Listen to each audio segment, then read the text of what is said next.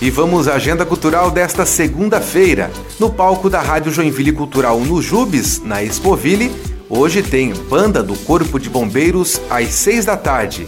Tem o Forrasteiros, sete da noite e às 8 da noite, Coral Somos Um. Lembrando que a entrada no palco da Rádio Joinville Cultural, na Expoville, é gratuita.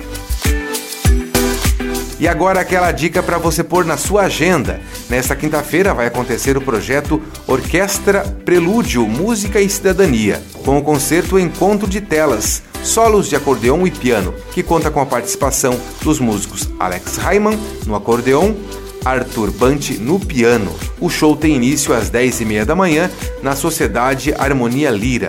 Os ingressos devem ser retirados uma hora antes do evento na sede da Prelúdio Academia de Artes fica no primeiro andar da Rua Princesa Isabel, número 508. Com gravação e edição de Alexandre Silveira, redação de Lindiara Ventes e apresentação comigo, Jefferson Correa, essa foi a sua Agenda Cultural. Uma ótima semana a todos!